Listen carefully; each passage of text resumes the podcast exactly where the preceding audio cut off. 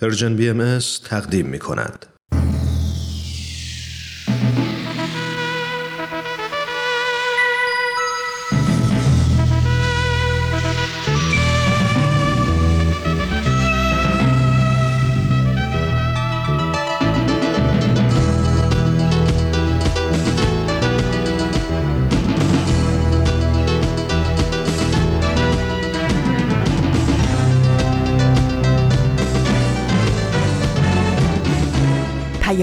دوست. برنامه ای برای تفاهم و پیوند دلها.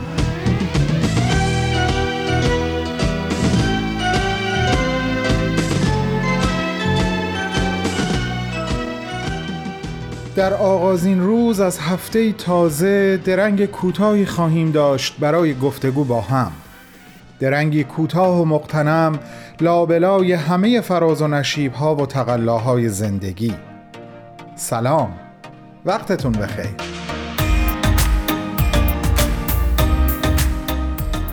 بهمن یزدانی و در روز شنبه دوم اسفند ماه 1399 بیستم فوریه 2021 با سه برنامه بدون تمر بدون تاریخ داستان ما و معماران صلح مثل شنبه های قبل در خدمت شما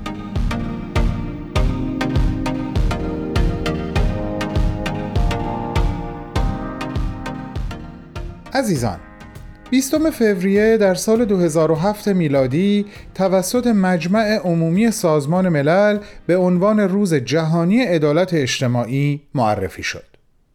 هدف از نامگذاری روز جهانی عدالت اجتماعی حمایت از کشورها بود در جهت ریشهکنی فقر، اشتغال همه افراد، کار شایسته، تصاوی جنسیتی و دسترسی به رفاه اجتماعی و عدالت برای همگان. به مرور رعایت حقوق پناهجویان و مهاجران هم از مصادیق مهم عدالت اجتماعی شد. صحبت در این مورد خیلی زیاد فعلا بریم قسمت اول نامه امروز رو با هم گوش کنیم. باز ما بین برنامه ها راجع به مفهوم عدالت اجتماعی باهاتون حرف می‌زنم. بفرمایین خواهش می‌کنم. تو این میونه راه عمر یک نگاهی پشت سرت بنداز بهمن. پشت سر. حرفای دلتو توی این نامه ها به اونها پر از یاد و خاطره ها و شادی ها دستیابی ها از آثارشون. خیلی از اون آدم ها دیگه تو این دنیا زندگی نمی‌کنن. تأثیری که روی تو یا بشینی براشون نامه میشه اما در عالم خیال نامه تو می‌تونی اونها رو براشون بفرستی. نامه هایی بدون تمر بدون تاریخ.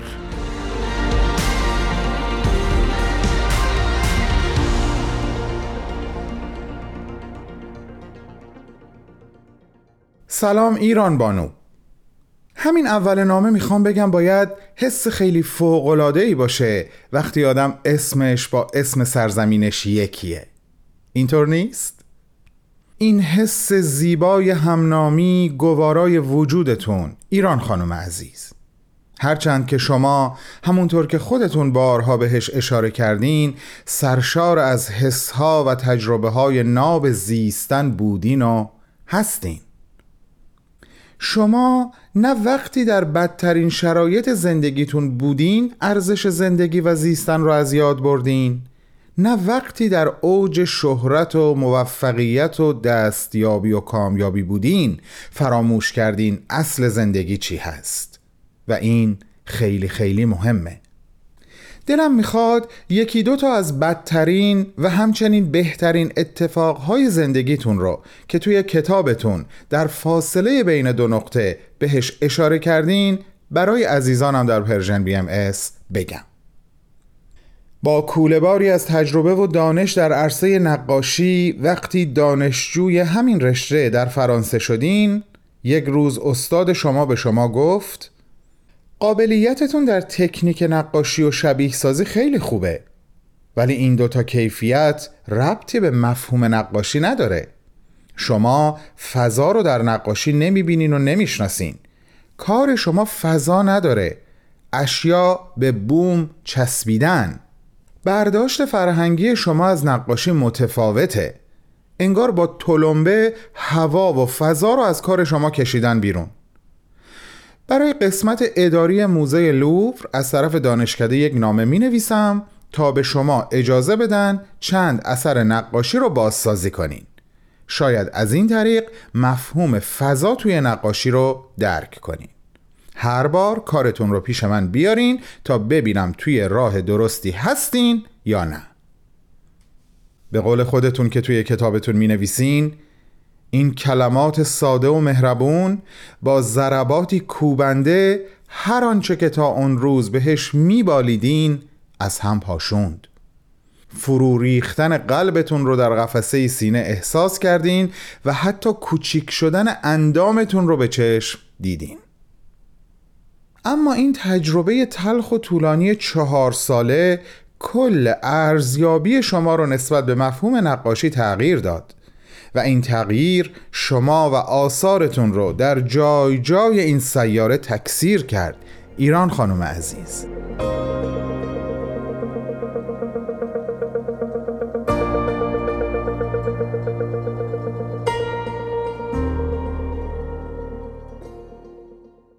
مجددا خدمتتون سلام می‌کنم و ممنونم که با ما همراه هستید.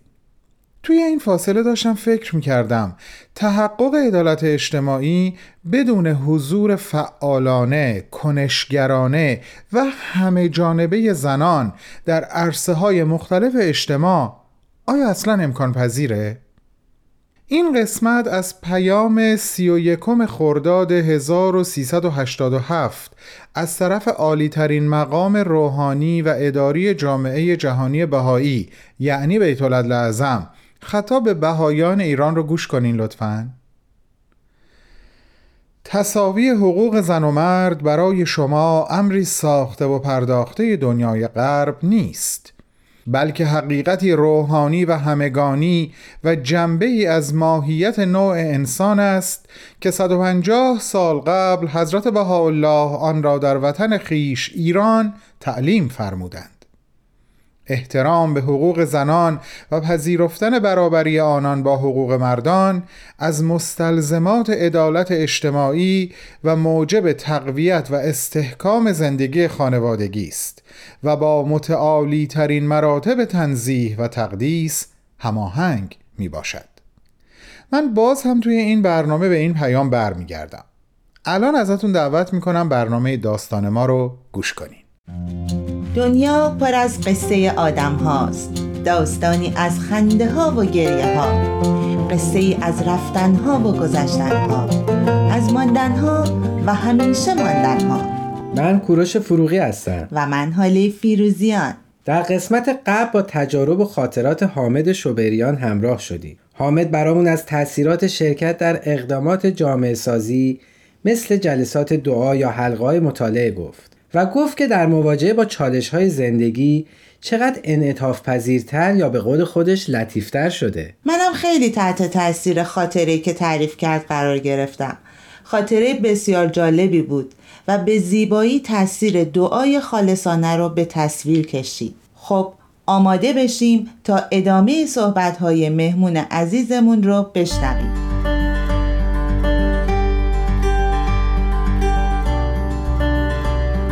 حامد جان خیر مقدم مجدد بهت میگم. برنامه قبلی استفاده کردیم. مرسی از وقتی که گذاشتی و مرسی از وقتی که مجدد بهمون دادی. مرسی از تو. خیلی هم محبت کردید. بنده رو قابل دونستید که دوباره در خواهش حامد جان توی برنامه قبلی گفتی که از فعالیتات برامون گفتی و اقداماتی که در شرکت می‌کنی.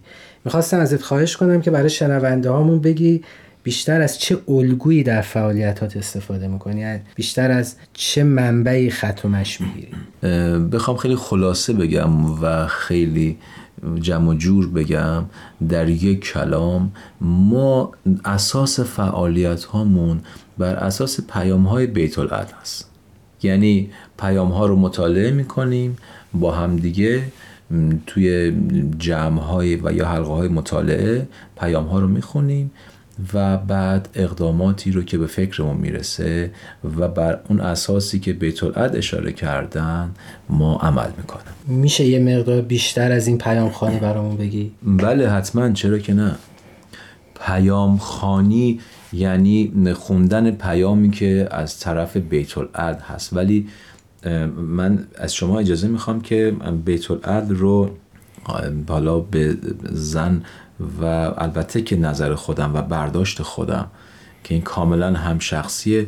اگر اجازه بدین این رو یک توضیح مختصری خیلی ممنون میشم این که اصلا بیت العدل چه هست و چرا جامعه بهایی در سراسر عالم نظر داره به راهنمایی های بیت این یک، یکی از اصول اعتقادی بهایی ها هست و به این شکل که ما باور داریم مؤسس دیانت بهایی حضرت بهاءالله یک سری از تعالیمی رو که لازمه یک فکر جدید و یک مدنیت جدید بوده رو تأسیس کردن و نازل کردن. خب یه سری از تعالیم اومده که خیلی کلی و کامل و کافی. هست. برای که برای کل این زمانی که دیانت بهایی در عالم حضور خواهد داشت. بعد از اون این اختیار رو به فرزند ارشدشون دادن. حضرت عبدالبها در زمان حیاتشون این تعالیم رو تبیین بکنن و تشریح بکنن. و بعد از حضرت عبدالبها هم این مسئله تبیین ادامه پیدا کرد. به این شکل که بعد از سود حضرت عبدالبها حضرت ولی امرالله عهدهدار این مسئله مهم شدن. و مسئله تبیین مسئله بسیار مهمی بود. چون یک دنیا سوال و یک دنیا انسانهایی بودند که توضیح می‌خواستند که این تعالیم چطور هست و سوالات مربوط به خودشون رو داشتن. و لازم بود که حضرت ولی امرالله باشند و این کار رو انجام بدن. اما یک کار بسیار به نظر من اساسی و یکی از رسالت های اساسی حضرت ولی امرالله این بود که دنیا رو و جهان رو آماده بکنه برای پذیرش قبول این بیت العدل و در واقع ولی امرالله مهندسی کردند همه آنچه را که لازم بود هم اون مشروعات و اون ساختمان هایی که لازم بود برای اداره جامعه لازم بود اونها رو ساختن به شکل ظاهری هم اونها ساخته شد و هم اینکه تمام مقدمات لازم برای رسیدن به بیت العدل اعظم چیده شد. من طرز فکر من اینه برداشت من اینه که تمام این تعالیم و تمام این تبیینات آمد که همه چیز تقدیم بشه به بیت العدل و امروز بیت العدل اعظم نقششون چیه؟ امروز بیت العدل اعظم به عنوان یک مرجعی شناخته شده است که بهایی های عالم این مرجع رو که یک جمع نه نفره هست کاملا به عنوان قوی ترین و کامل ترین مرجع قبول دارند و هر تصمیمی که گرفته میشه اون تصمیم رو به دل و جون میپذیرن. و ببینید من کاری که بیت انجام میده من خیلی شفاف و خیلی خلاصه و خیلی واضح بخوام بگم به این شکله. ببین مثلا حضرت بالا یک سری تعالیمی هست و آوردن که مجموع حالا خیلی واضحش اون دوازده تعالیم که شاید خیلی ها شنیده باشند شاید خیلی هم نشنیده باشند تحریه حقیقت لزوم ترک تعصبات تطبیق دین با علم و عقل تربیت تعلیم و تربیت عمومی اجوا تصاوی حقوق زن و مرد اینا سری تعالیم کلی هست که لازمه رسیدن بشر به یک عصر طلاییه و به یک روزگار خیلی قشنگ و ایدئاله تمام این تعالیمی که از بالا برای بشر امروز آوردن مثلا یک نمونهش تصاوی حقوق زن و مرد که خیلی خیلی زیباست و خیلی هم اکثرا. البته که هنوز هم افرادی هستن در این دنیای کنونی که نمیپذیرن و قبول نمی‌کنن این حکم رو. اما خب بالاخره یه حکم لازم اجرا هست و چه بخوایم چه نخوایم دنیا به این سمت باید بره. این اصل حکم رو حضرت بالا آوردن برای ما. اما چگونگی اجرای اون؟ چگونگی رسیدن به اون هنوز کسی نمی‌دونه. مثلا تعدیل معیشت یک اصلیه که حضرت بهاءالله الزامی و لازم الاجرا دونستن اون رو. در هر دوره ای و در هر صده و در هر دهه ای مقتضای خودش رو ایجاب می‌کنه که اینا همه تغییر می‌کنه.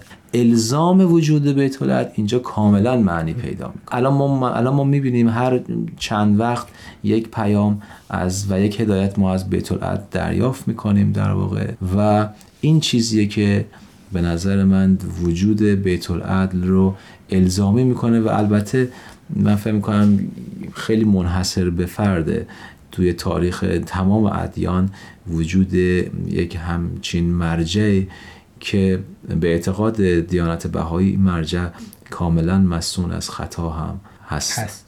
و اینی که به روز هم هست یعنی فراخور حال و زمانی که درش زندگی می‌کنیم پیام ها ارسال میشه حامد جا می‌خواستم ازت خواهش کنم که اگر مساعد هستی برای ما یه مناجات بخونی.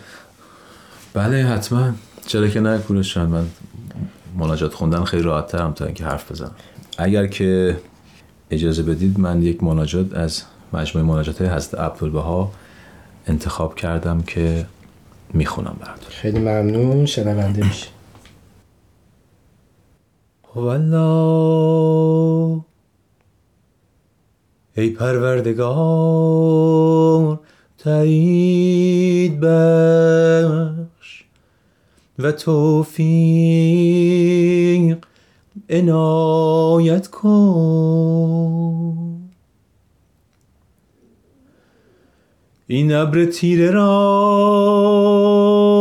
زائل کن و این قمام حائل را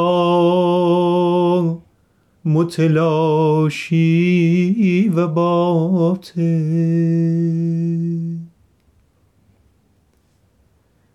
نسیم جان بخش به وزا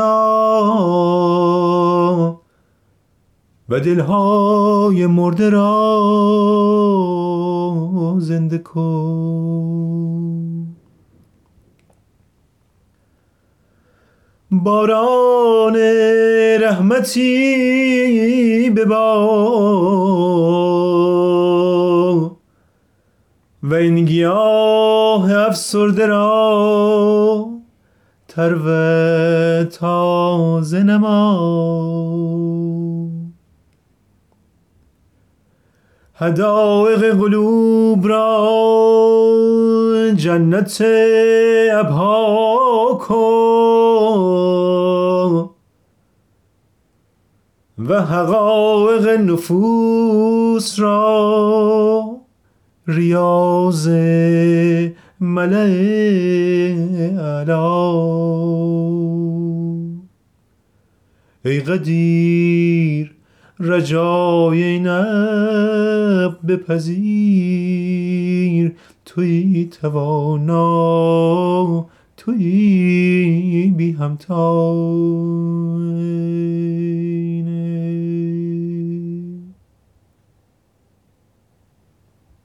خیلی ممنون متشکر خیلی لذت بردم. مرسی گروز جان خواهش می‌کنم. خب حامد جان اینجا می‌خوام که برای شنونده هامون بگی که چطور به این پیام ها دسترسی دارن جامعه چطور این پیام ها منتشر میشه چطور خوانده میشه و شما چطور این پیام ها رو رهنمود خودتون قرار می‌دید. در مورد اینکه چطور این پیام ها به ما می‌رسه که این چیز خب خیلی پیچیده نیستن تو دنیای ارتباطات الان که خب رسیدن این پیام خیلی کار سختی نیست. ما اینا رو به دست میاریم. هر لحظه و هر روزی که پیامی از سمت بیت به کل جهان می‌تونه در همون آن ارسال میشه. اما مسئله مهم تعامل ما بعدا با اون پیامه. که خب این پیام فقط این نیست که خب یک پیام فرستاده شده و ما بگیم خب یه پیام اومد در فلان تاریخ برای فلان جا یک پیام اومد. نه این نیست. در کل به این شکله که ما معمولا دور هم جمع میشیم بلافاصله بعضی که پیام ها میاد و مطالعه می‌کنیم. چون می‌دونیم که دقیقا برای همین الان منه. در واقع شانسی که ما داریم اینه که این مرجع ما که الان بیت العد هست در واقع در همون لحظه و با همون حال و هوای ما اون پیام رو برای ما میفرسته. مثلا چند وقت پیش خاطرم هست که برای این مشکلاتی که در ایران به وجود اومده بود ما یک پیام داشتیم که چقدر حال ما رو خوب کرد و چقدر احساس ما رو بهتر کرد و ما رو محکمتر کرد برای اینکه همچنان امیدوار باشیم به آینده ایران و به فردای ایران.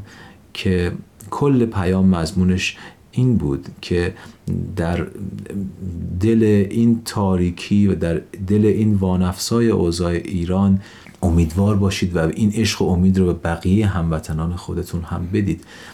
مثلا چندی پیش خاطرم هست یک پیام در رابطه با فضای مجازی و تعامل ما در دنیای اینترنت و فضای مجازی بود که چطور می‌تونیم واقعا این وحدت و محبتی که حضرت حالا از ما خواستند رو در دنیای مجازی به اجرا در بیاریم. حامد جان یه مقدارم برای شنونده هامون از دور همی هایی که به اسم پیامخانی جمع میشی صحبت بکن. پیامخانی یکی از کارهایی که ما به شکل منظم انجام مید هفته یک بار دو بار یا دو هفته یک بار اما منظم هست. دور هم می نشینیم و پیام ها رو مطالعه می کنیم منظم و مستمر. بله این خیلی مهمه که منظم و مستمر باشه. چون هر کاری که انجام می‌دید شما حتی یک کتاب هم اگر قراره که یک گروهی با هم یک کتاب معمولی علمی حتی هر کتابی تاریخی بخونید این خیلی خوبه که اساسش یک نظمی داشته باشه. حالا یک جلسه باشه یه هفته باشه یه هفته نباشه سرانجامی نداره. و این پیام ها خونده میشه و روش تحمل و بررسی میشه. بله دقیقا. این پیام خوب خونده نمیشه که فقط تایمی پر بشه. مثلا در این شهری که ما الان هستیم یه کار خیلی خوبی که صورت گرفت با هم فکری هم دیگه این بود که جوانهای منطقه ها رو تقسیم بنده کردیم و هر منطقه هلوش 70 تا 80 تا جوان رو زیر پوشش خودش داره. منطقه ما هم جوانهای خودمون رو داره و کاری که صورت گرفت این بود که ما از دل خود جوانها از دل خود جوانهایی که فعالیت های بیشتری داشتن و یا ارتباطات قوی تری داشتن افرادی رو انتخاب کردیم و به شکل یک هسته مرکزی توی منطقه در آوردیم حالا این جوان ها اسمش رو می‌خواین گروه بگذارید اسمش رو یا یه هیئت خاص بگذارید؟ تشکل هر, هر اسمی که دوست دارید روش بگذارید. یک جمعیه که اینها برنامه ریزی می‌کنن. ما اولین کاری که کردیم این بود که از خود جوان ها سوال کردیم در یک جمعی که دور هم همگی یک جمع خودمونی بود. و خیلی خیلی هم عالی بود. دور هم جمع بودیم. از خود جوان ها پرسیدیم که دوست دارین چه بکنیم من بعد که یک مقداری انرژیمون بیشتر بشه یک مقداری حالمون بهتر بشه یک مقداری بیشتر همدیگه رو بشناسیم و بتونیم دور هم بیشتر جمع بشیم. شاد باشیم. شادتر باشیم. بله به اون حال و هوای جوانی نزدیکتر باشیم. هدف همین بود. و حقیقتش این برنامه که برای جوان ها انجام دادیم بر اساس مطالعات پیام ها بود. اینکه احساس کردیم اون چیزی که بیت العدل در پیام ها از یک جوان انتظار دارن جوان های منطقه ما نیستن. ما احساس کردیم انرژی که بیت العدل می‌خواد از جوان ها که مخصوصا تو دنیای الان که سراسر آشفتگیه و خیلی خیلی اوضاع خوب نیست جوان خیلی می‌تونه کار انجام بده با انرژی خودش با نیروی خودش. اما این نبودن. جوانهای منطقه ما و یا شهر ما این نبودن. بر این اساس این احساس رو کردیم که باید نزدیک بشیم به اون پیام. و این فعالیت ها مثلا بر اساس مطالعات پیام بود که در واقع صورت گرفت و حالا هر لحظه به لحظه هم داره کامل تر میشه. بسیار عالی. خیلی ممنون حامد جان. مرسی از وقتی که در اختیارمون گذاشتی. متاسفانه وقت برنامهمون محدوده. برای آخر گپ و گفتمون حرفی داری که بخوای بزنی و ما شنونده باشیم کوروچان برای آخر گپ و گفتمون که من که خیلی نمی‌دونم باید چی بگم ولی چیزی که به ذهنم می‌رسه حالا با همین صحبت آخری هم که الان با هم کردیم اینه که خیلی خیلی باید هممون مواظب باشیم. من فکر می‌کنم باید مواظب حال و احوال شکننده همدیگه باشیم. در این روزگاری که مخصوصا ما فارس زبون ها و ایرانی ها مخصوصا که خیلی شرایط خوبی متاسفانه نداریم و حالا هوای ایران و ایرانی زیاد جالب نیست. اینجا نقش ما خیلی پررنگه که سعی بکنیم سعی بکنیم افکار منفی رو از خودمون دور بکنیم و سمت چیزی بریم که حالمون رو خوب می‌کنه. اینکه هر جایی هستیم باعث سرور باشیم اینکه هر جایی هستیم سعی بکنیم که اون فضا فضای شادتر و بهتری باشه به نظر من یک کار بسیار با ارزش برای دنیای الان. خیلی ممنون. مرسی از جملات. امیدبخشت انشاءالله که هم ایرانیا هم تمام افراد دنیا در شادی و سرور و خوشحالی کنار هم زندگی. قربانت کورشان انشالله مرسی از شما مرسی از وقتی که به من دادیم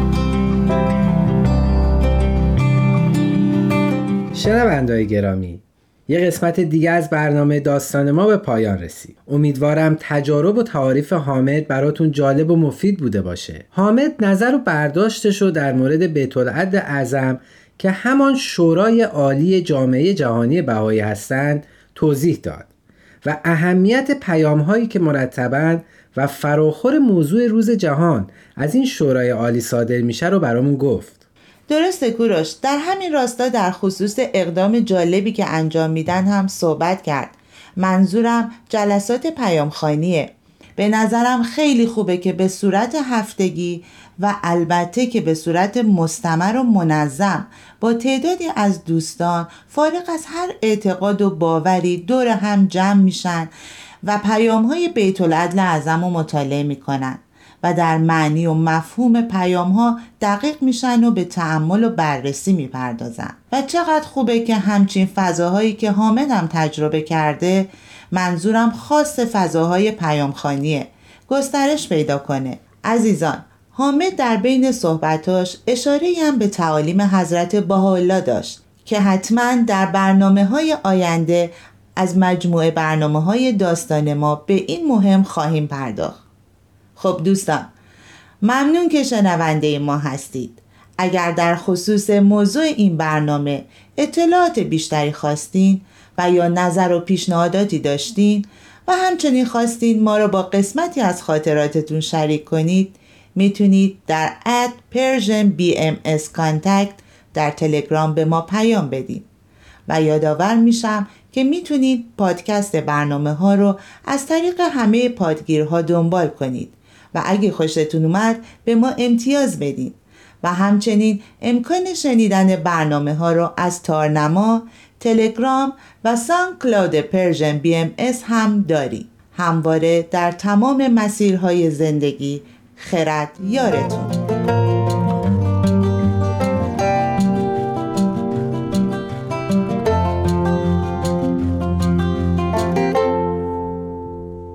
تهیه شده در Persian BMS. خیلی خوش برگشتین عزیزان. بریم معماران صلح رو گوش کنیم. برمیگردم دوباره راجع به مفهوم عدالت اجتماعی و همین پیام بیت اعظم باهاتون حرف می‌زنم.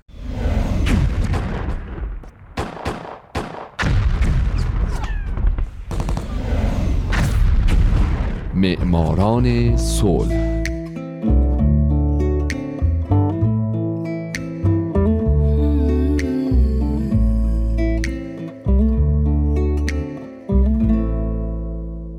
دوستان و شنوندگان عزیز اینجا رادیو پیام دوسته و این برنامه معماران صلحه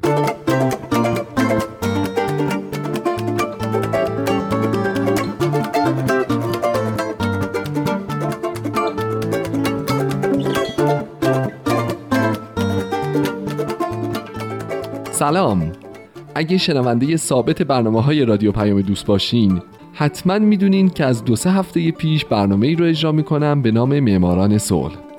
من در این برنامه به زنان و مردان و شرکت ها و مؤسساتی می‌پردازم که به خاطر فعالیت هاشون به نوبل صلح دست پیدا کردن من هومن عبدی از شما می‌خوام که به معماران صلح شماره سه گوش بدید.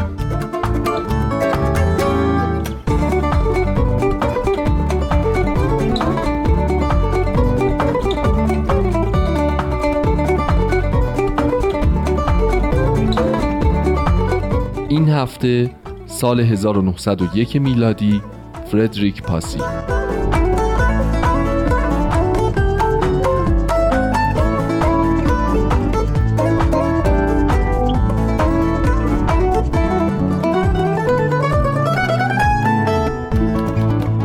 اگه برنامه هفته پیش رو گوش کرده باشین حتما یادتون میاد که من در اون برنامه به زندگی ژان هنری دونانت پرداختم. و گفتم که او به همراه فردریک پاسی در سال 1901 یعنی اولین دوره‌ای که جایزه نوبل اهدا شد جایزه نوبل صلح رو به طور مشترک دریافت کرد.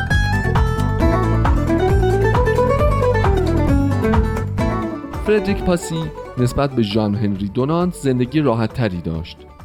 او در 20 می 1822 در پاریس متولد شد و در 90 سالگی در 12 جون 1912 در همین شهر درگذشت. اون زمانی که جایزه رو دریافت کرد در فرانسه زندگی می کرد.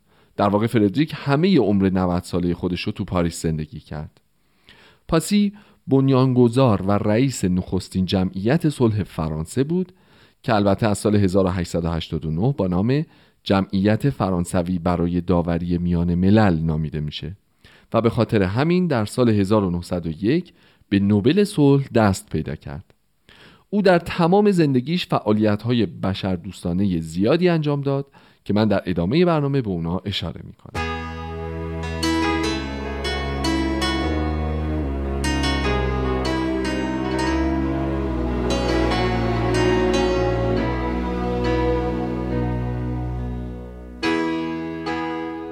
همونطور که گفتم پاسی در پاریس متولد شد و همه عمر در این شهر موند. سنت خدمات اجتماعی در خانواده پاسی خیلی مستحکم بود. عموی او هیپولیت پاسی هم در زمان لوئیس فیلیپ و هم در زمان لوئیس ناپلئون از وزرای کابینه بود. فردریک تحصیل وکالت کرده بود و در 22 سالگی به عنوان حسابدار در شورای دولتی وارد خدمات اجتماعی شد. اما حس کرد که کارای مهمتری می‌تونه انجام بده. پس بعد از سه سال اونجا رو ترک کرد و خودش رو وقف مطالعه سیستماتیک اقتصاد کرد. در سال 1857 مجموعه مقالات اقتصادی منتشر کرد با نام مخلوط های اقتصادی و به خاطر همین مقالات بود که به عنوان اقتصاددانی نظری شناخته و مطرح شد. بعد از این پاسی سخنرانی های زیادی طی سالهای 1860 تا 61 در دانشگاه مونپلیه انجام داد و به این ترتیب شهرت دانشگاهی خودش رو تضمین کرد. بعد دو جلد کتاب با عنوان درس های از اقتصاد سیاسی منتشر کرد.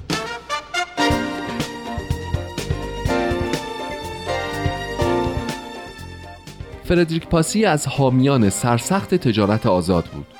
او معتقد بود که تجارت آزاد ملتها رو به عنوان شرکا در یه سرمایه گذاری مشترک به هم نزدیک می‌کنه.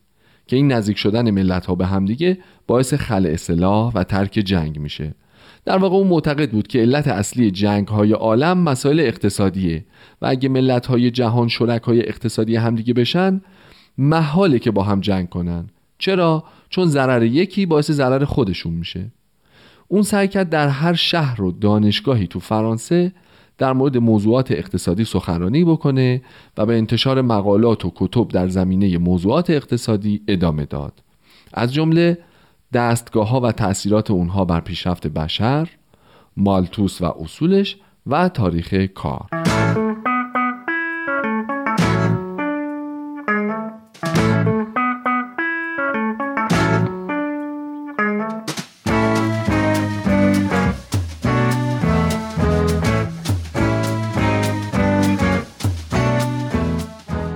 باعث شد که فردریک پاسی در سال 1877 به عضویت آکادمی علوم اخلاقی و سیاسی در فرانسه در بیاد.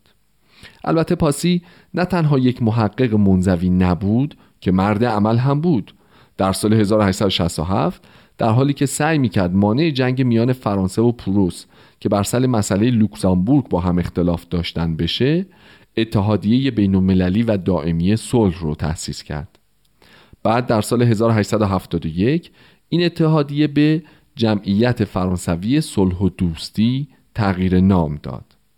پاسی این مجمع رو سازماندهی کرد و با این کارش باعث شد که راه برای پایگذاری جمعیت فرانسوی برای داوری میان ملل در سال 1889 باز بشه.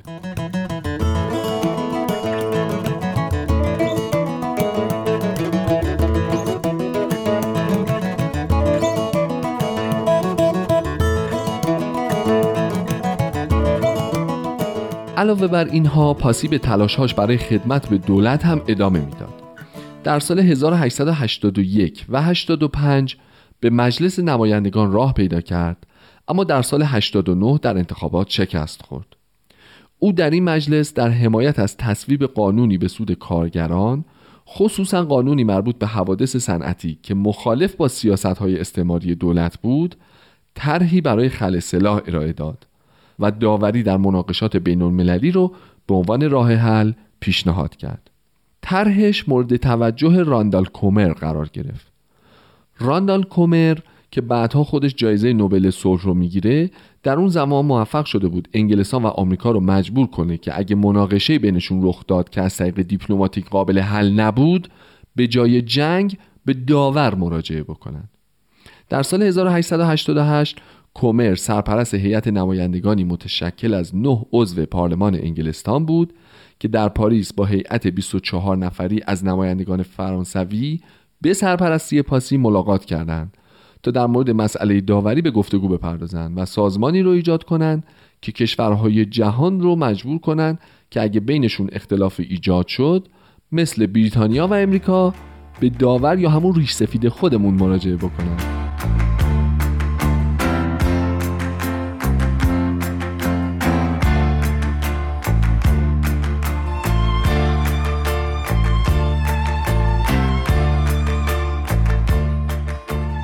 سال بعد یعنی تو سال 1889 56 نماینده پارلمان فرانسه 28 نماینده پارلمان انگلستان و نمایندگانی از پارلمان های ایتالیا، اسپانیا، دانمارک، مجارستان، بلژیک و آمریکا اتحادیه میان مجلسی رو تشکیل دادند که پاسی یکی از سه رئیس این اتحادیه بود. اتحادیه ستادهایی رو تأسیس کرد و گروه های غیررسمی پارلمانی ملی رو که مایل به حمایت از این قانون یعنی قانون داوری بین المللی بین کشورها بودن رو تشویق کرد که اگه مشکلی بین کشورهاشون ایجاد شد از طریق داوری بیطرف این اختلاف رو به صلح تبدیل بکنن. این اتحادیه امروزه با نام اتحادیه بین پارلمانی شناخته میشه و حدود 100 عضو داره.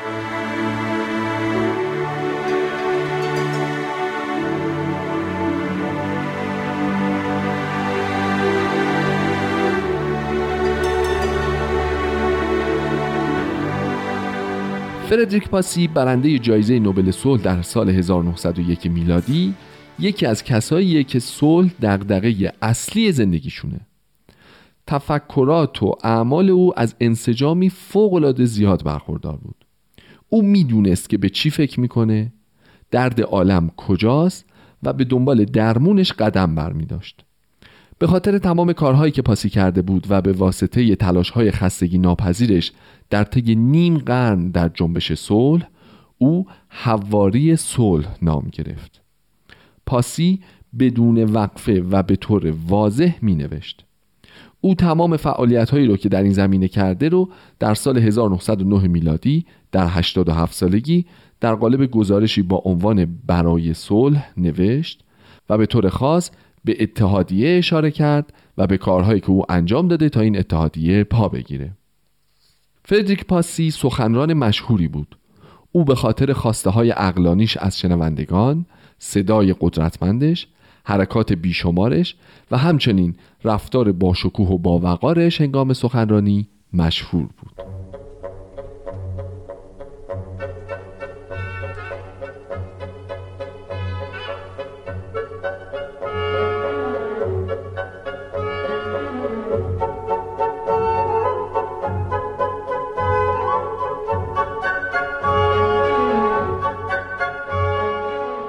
دوستان و همراهان عزیز همونطور که شنیدید این داستان زندگی فردریک پاسی بود یکی از دو برنده جایزه نوبل صلح در سال 1901 میلادی یا همون اولین سالی که این جایزه اهدا شد.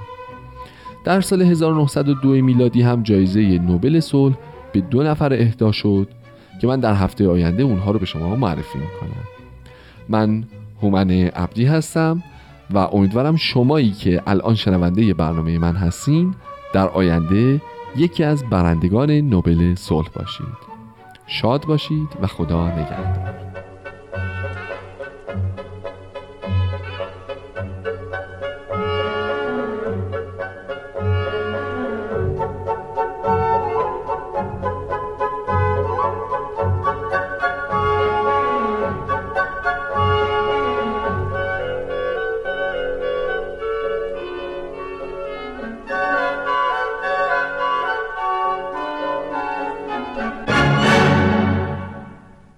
دوستان خوبم همونطور که گفتم چند جمله دیگه از پیام بیت لازم رو براتون می‌خونم.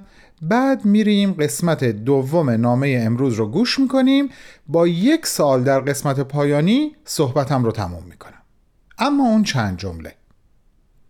دستیابی کامل به هدف تصاوی واقعی بین زن و مرد کار آسانی نیست. و تقلیب و تغییر و تحولات همه جانبه لازم هم برای مردان هم برای زنان امری بس دشوار است. بنابراین صمیمانه توصیه می نماییم برای درک بیشتر و عمیقتر این اصل مهم به کوشش های خود ادامه دهید و سعی نمایید آن را در زندگی خانواده و در حیات جامعه خود بیش از پیش منعکس سازید. قسمت دوم نامه رو گوش کنین. بهتون برمیگردم.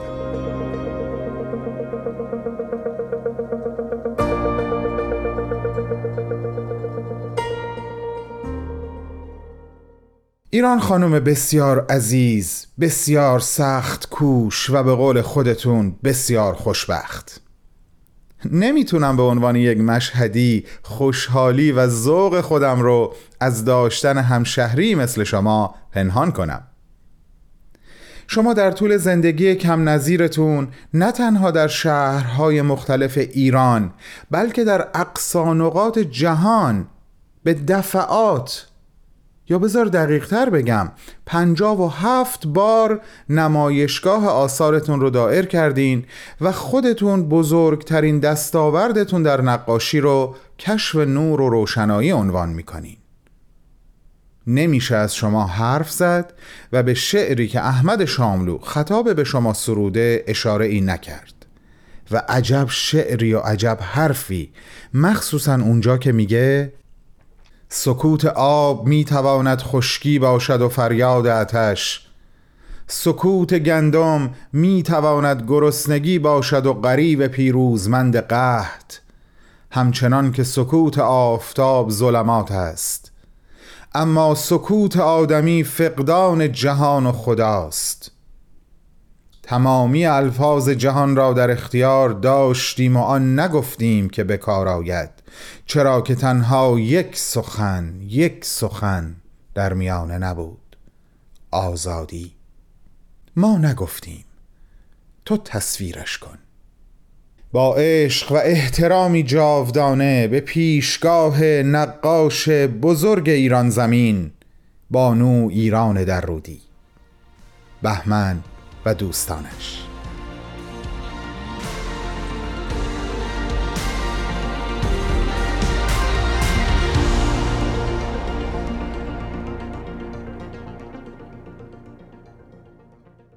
دوستان گلم فرصت خیلی کمه. سوالی که می‌خوام از خودم و شما بپرسم این هست که چه مانع یا موانع ذهنی ممکنه در لایه های درونی تر فکر و عواطف و احساسات ما پنهان شده باشه که برای پشت سر گذاشتن اون ما باید برای رسیدن به درک بیشتر و عمیقتر اصل تصاوی زن و مرد یعنی این اصل مهم در تحقق عدالت اجتماعی که امروز روز جهانیش هست قدم یا قدم های بزرگتر و مرتفعتری برداریم. به زبون ساده تر باید بپرسیم از خودمون کجای کار هنوز گیر داریم. بهش فکر کنیم. دیگه باید برنامه رو ببندم. دوستتون دارم. خدا نگهدار.